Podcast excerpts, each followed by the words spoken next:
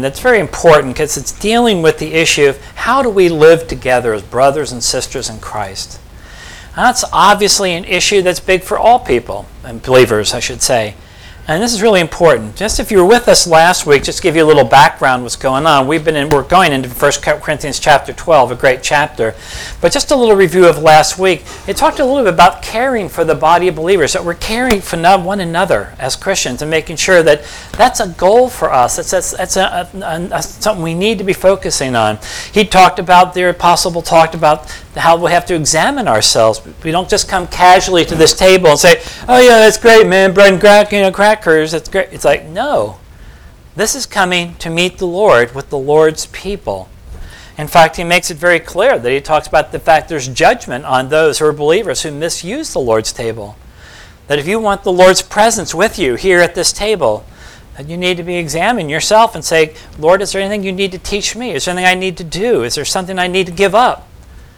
And say, Lord, what was it you would have me to do? And so that's what our passage last week was about, and it brings us right into this chapter, which is very well known. At least sections of this you'll find that you remember well in, your studies in the past. So we're in 1 Corinthians chapter 12, and I invite you to follow with me. Paul's going to be doing a lot of talking here about the role of the Spirit. In fact, some commentators have made the point that here in this passage, you're seeing again things about the Father, the Son doing this, the Spirit doing that. And it's kind of a almost like an early Trinitarian thing that's starting to be coming there, where we're talking about the Father, and the Father sends the Son, and the Son is been in the Holy Spirit, and the Holy Spirit is doing this in the church, and He's doing that in the church, and He's leading and guiding. And so Paul is using those very things that in centuries later would become all part of what we talk about when we talk about the God, the Father, Son, and Holy Spirit. And so he talks about this way, saying, Now I want about matters about the Spirit. That word Spirit is going to come right through this passage. About the Spirit, brothers, I don't want you to be unaware. You know that how, when you were pagans, you were led by dumb idols, being led astray. But then he comes at this point, Therefore, I am informing you, if you notice here, I'm informing you that no one speaking by the Spirit of God says Jesus is cursed. Now, stop for a minute. Anybody can say Jesus is cursed. I mean, anybody can say those words. So, what does Paul mean when he's saying that? He seems to be saying this. He's saying right here, he said, well, Therefore, I'm informing you that no one speaking by the Spirit of God can do that. In other words, a person who's really a believer would never say those words, Jesus is cursed. By the way, that word curse is from that word ana- Greek anathema. We use that phrase to talk about the anathema, like someone who's under a curse. And said, it's interesting that the uh, Roman uh, writer, um, and I think Livy, I think it was, who did that, he said, oh yeah, he said, one thing you can tell about if they're really Christians because we'll tell them, we will let you go or we won't make you suffer as much if you say Jesus is cursed. And Livy said, no, the real Christians would never say Jesus is cursed, even if that meant their own life or of their child. They would say, a Christian would never do that because they said that's one of the most awful things you could do to say Jesus is cursed. The second part's a little stranger. And no one can say Jesus is Lord. Of course, everybody can say Jesus is Lord, but the point is, again, no one who really knows the Lord. I mean, it has to be a real person who is empowered by the Spirit to be able to do that. So let's go on what he says on. He said, listen, there's different kind of ministries that God has for his people. But it's the same Lord. He keeps using this word same, one, same again. It's the same Lord. And there are different activities that people do in the church. But the same God is active in everyone and in everything. A manifestation of the Spirit, and going to use this word Spirit so many times in this passage. A manifestation of the Spirit is given to each person and to produce what is beneficial. Again, he's talking about the fact how God is using people, bringing them together to build the church that he wants, how God has for us to be beneficial. To one is given a message of wisdom. Now, think about how important that was. This is the early church. There's a lot of suffering going on. And they said, We really need. So to one is given a message of wisdom. God has spoken through somebody by the Holy Spirit to say, I believe the Lord has told me to tell us X, that we need to do Y. And here's why. And of course, the word God was speaking to people in that time in that way. And it was necessary. People say, What do we do? They're coming to take us away. Do you think we should stay here or should we all pack up and leave? Those are hard decisions, particularly if you're maybe you have a big home or something like that, you don't want to lose it. And if they needed people needed wisdom, who's going to tell us? Who's going to give has the wisdom to know what to do in this terrible situation, the suffering we're in? And he says, Well, okay, you're going to need someone by the Spirit, given by the Spirit to produce what's beneficial.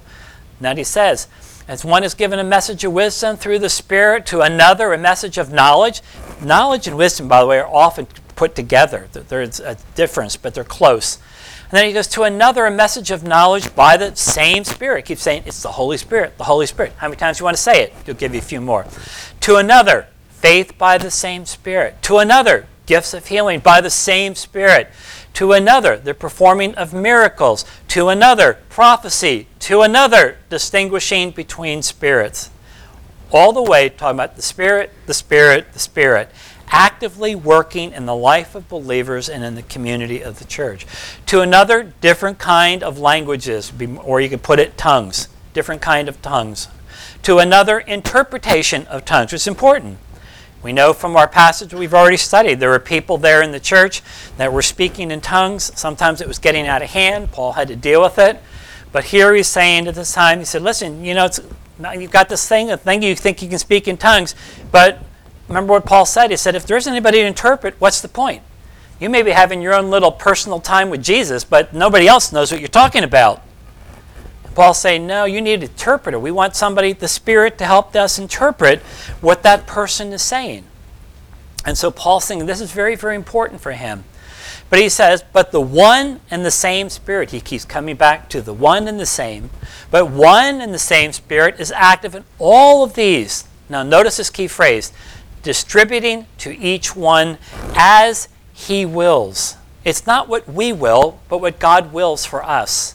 And that's an important distinction. For as the body is one and has many parts, and all the parts of the body, though they may, are all one, then part of the body, so also is Christ.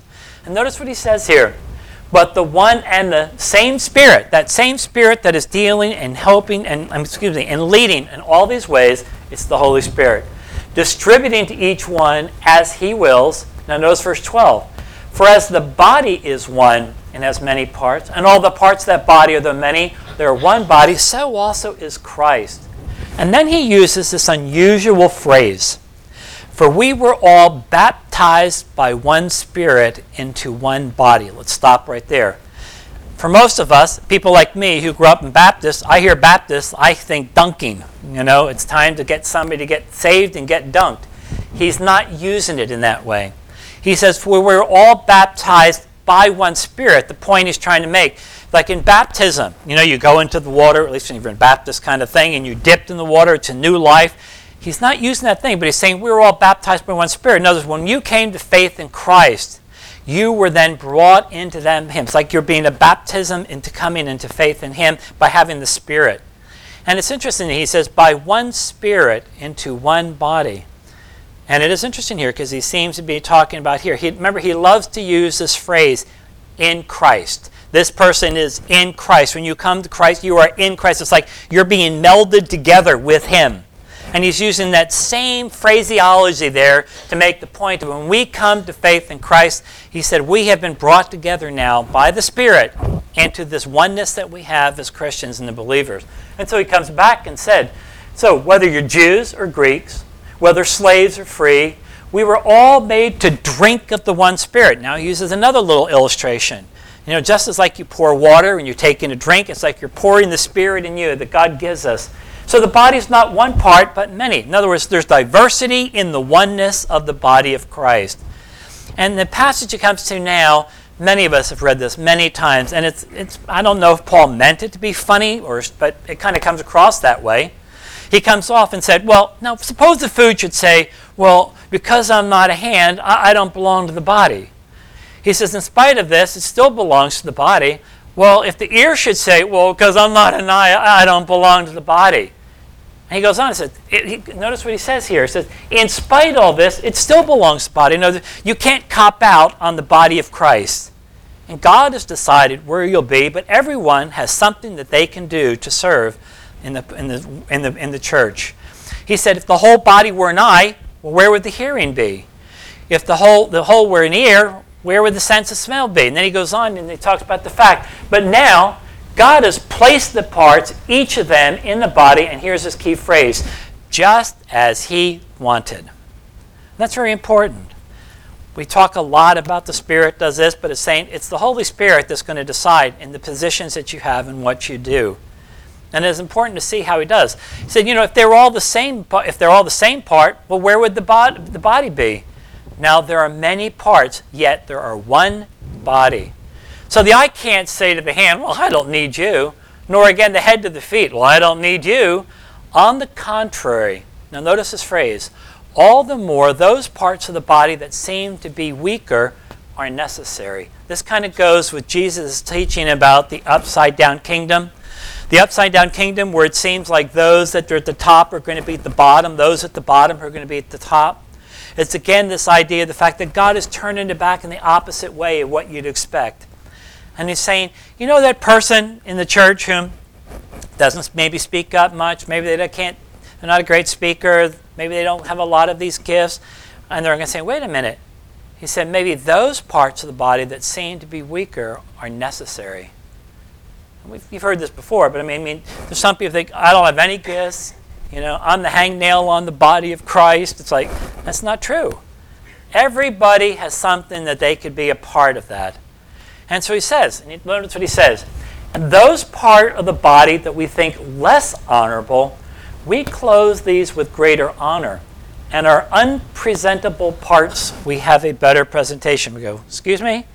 Basically saying, you know how we cover our reproductive organs. And we, most of us hopefully don't walk around without some kind of coverage at that point.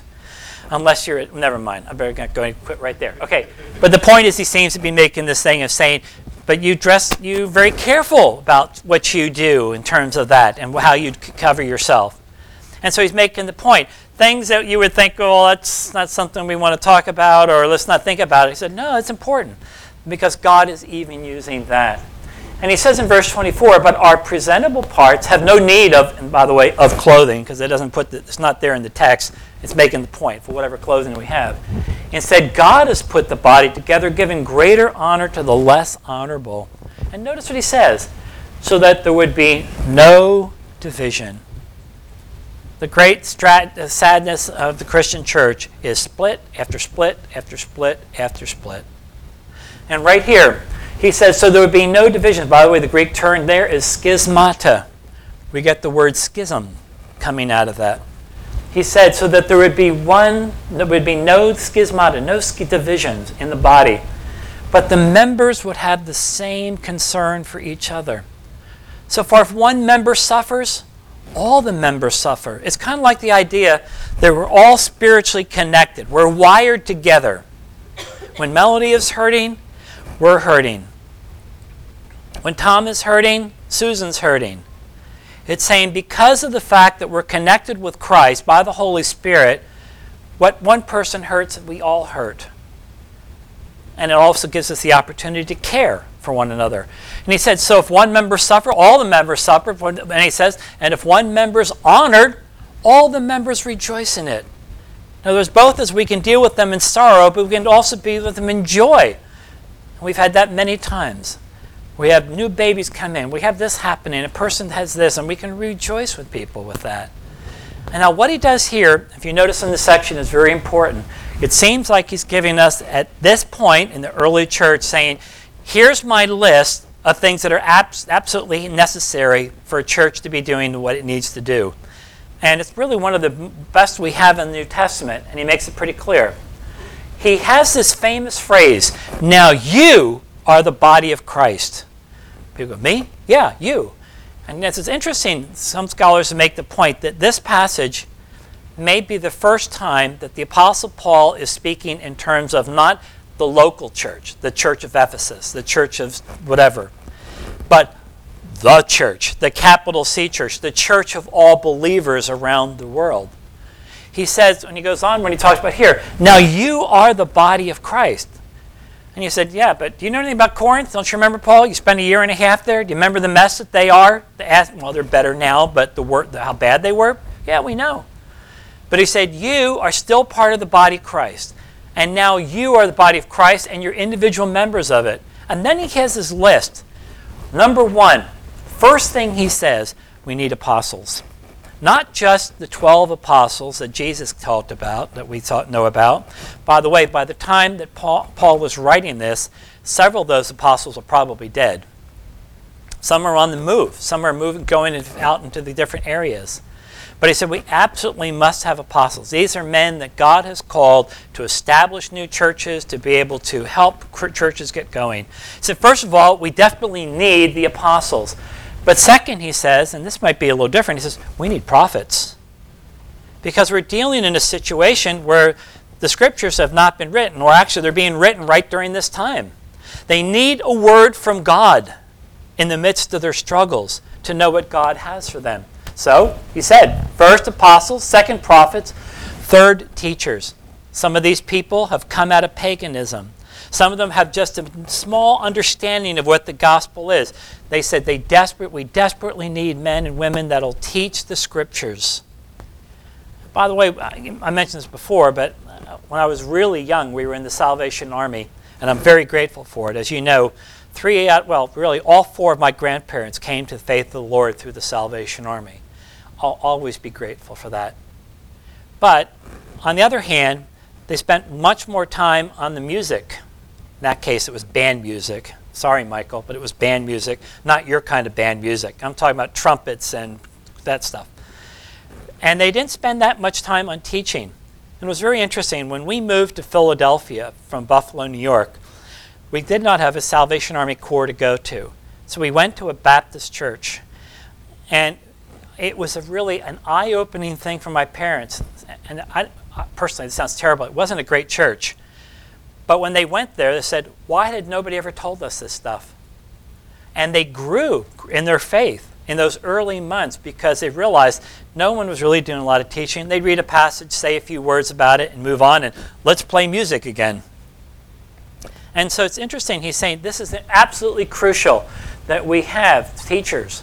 Next, miracles.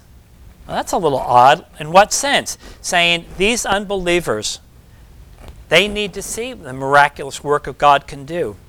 Maybe in healing, which will come up in others. Saying well, they could see the power of God in front of them. Aphrodite doesn't heal anybody. But you know what? Our, our Savior Jesus does. So they talk about the importance of miracles. Then gifts of healing.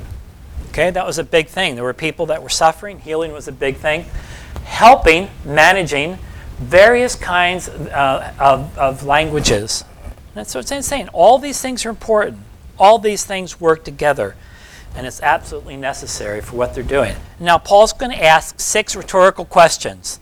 They're all going to answer with, answer with the question, no. Basically, what he's going to say, he's going to ask the question. By the way, it's written a little like you can't really see it in English, but in, Greek it has this little word may in it, which means it's the opposite of it. So it said, Are all apostles?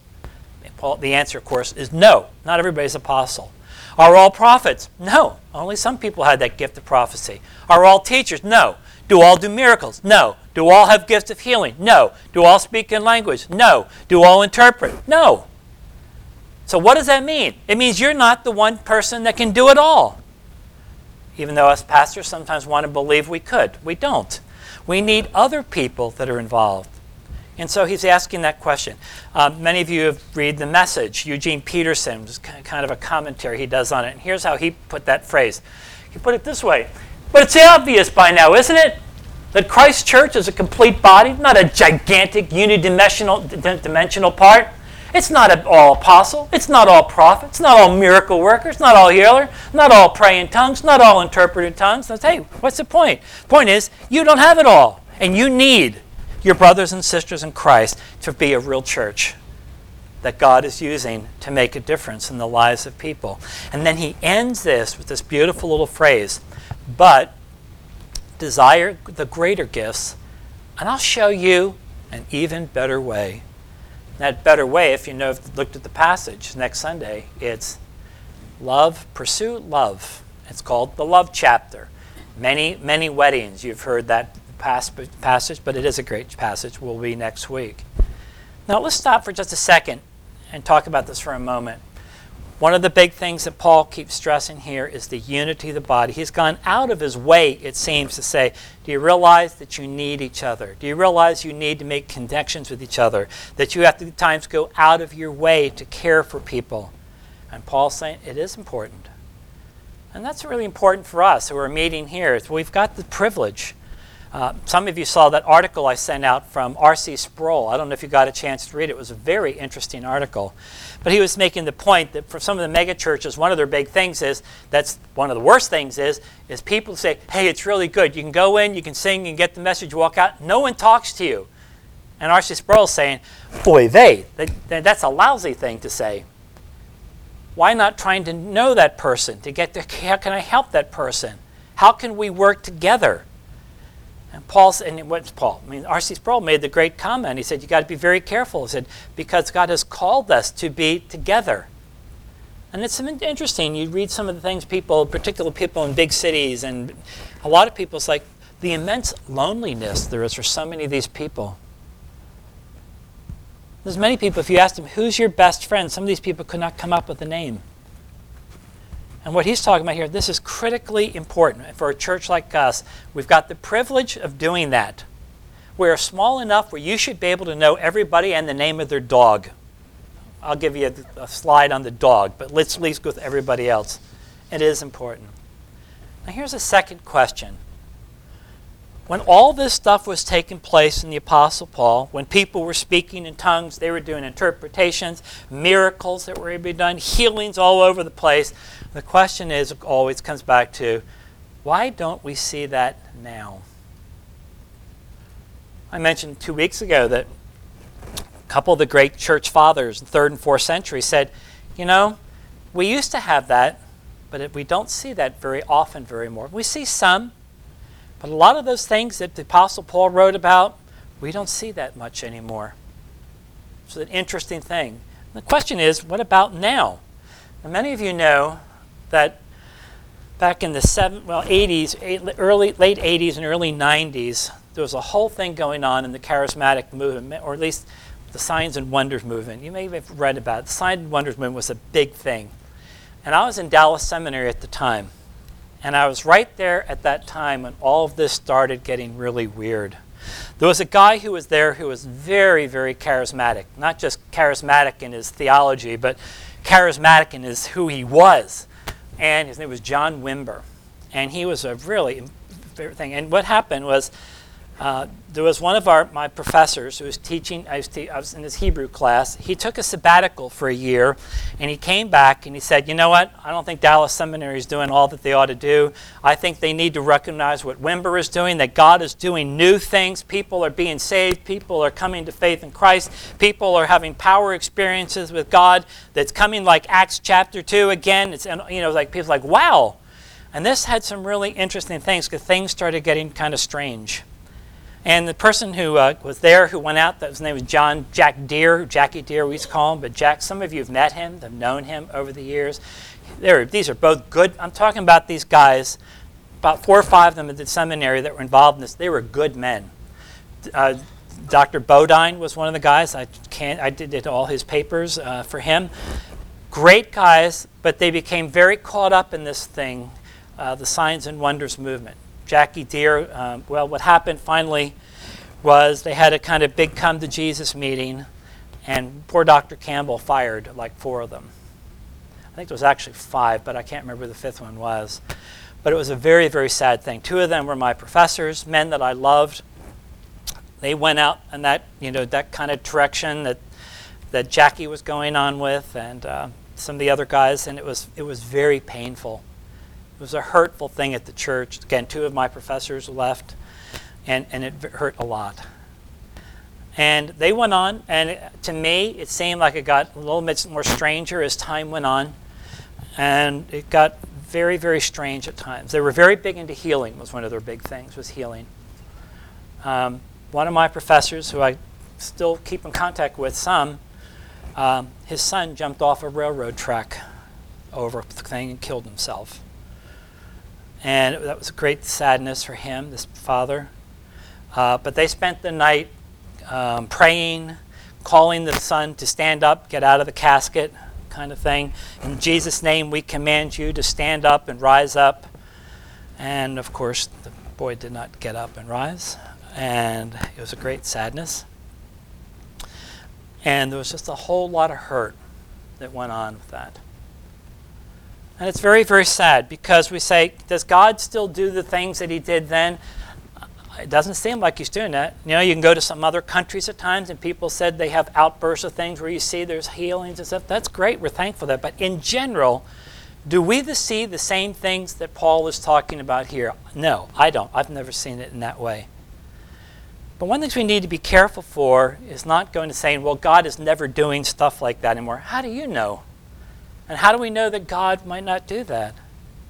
It's interesting, John Wimber, who's such a remarkable guy, he's with the Lord now.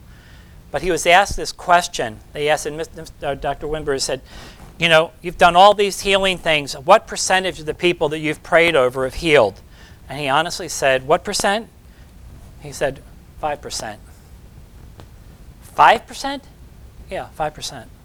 And even those, you kind of wonder, well, they're already sick, or what's the deal, or were they getting better on their own?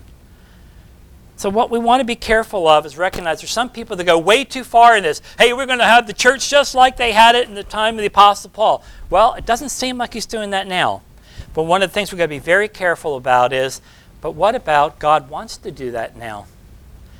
There has to be an openness in our hearts and our minds of saying, what, could it not be at some time where God might say, maybe before He comes, that there's going to be a miraculous time of thing where people are going to turn to the Lord? We talk about that. Look at the book of Revelation, where it talks about God working. Maybe we'll live in that generation. Maybe your children, maybe your grandchildren will be alive when, when God does some great moving and, and there'll be a massive turning of people to Christ and then the Lord returns. We don't know. But we want to stay away from saying, God doesn't do that anymore. How do you know what God's doing? God is God. He can choose what He wants to do. But we want to be careful we don't be, another way, we don't want to be foolish, saying, oh, yeah, God's doing the same thing for everybody. No, He's not. But we still pray. And we still ask God to give us the wisdom that we need to serve Him. Lord, we thank you for your word. We thank you for this passage that speaks to us so different, so strange, so so important to help us to remember how we are connected to you, Father, Son, and Spirit, that we are connected to one another, that we belong to one another, we serve with one another, we long to help each other. Father, we would ask that what you have taught us today would not go in one ear and out the other, but Father, you would help us in being the body of Christ that you want us to be.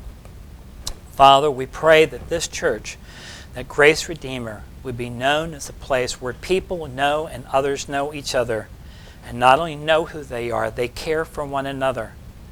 Lord, be with us, encourage us, strengthen us, we pray in Jesus' name. Amen.